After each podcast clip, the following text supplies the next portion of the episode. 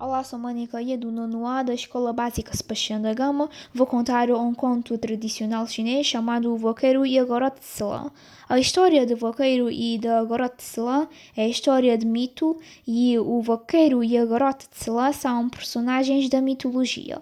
Diz a lenda que a neta do antigo imperador, a garota de Selã, é boa em tecer tecido e tece nuvens coloridos para o céu todos os dias.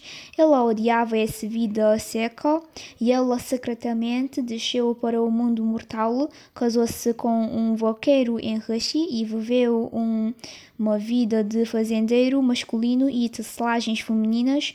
O incidente irritou o imperador do céu e levou a grota de Selá de volta ao tempo do céu e ordenou eles separassem.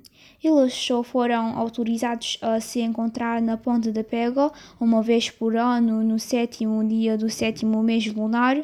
O seu amor constante move os Pegas e incontável Pegas voou e construiu uma ponte de Pega através do Tiane, com os seus corpos permitindo que o vaqueiro e a garota de Selá se encontrassem no Tiane ou Ponte da Pega.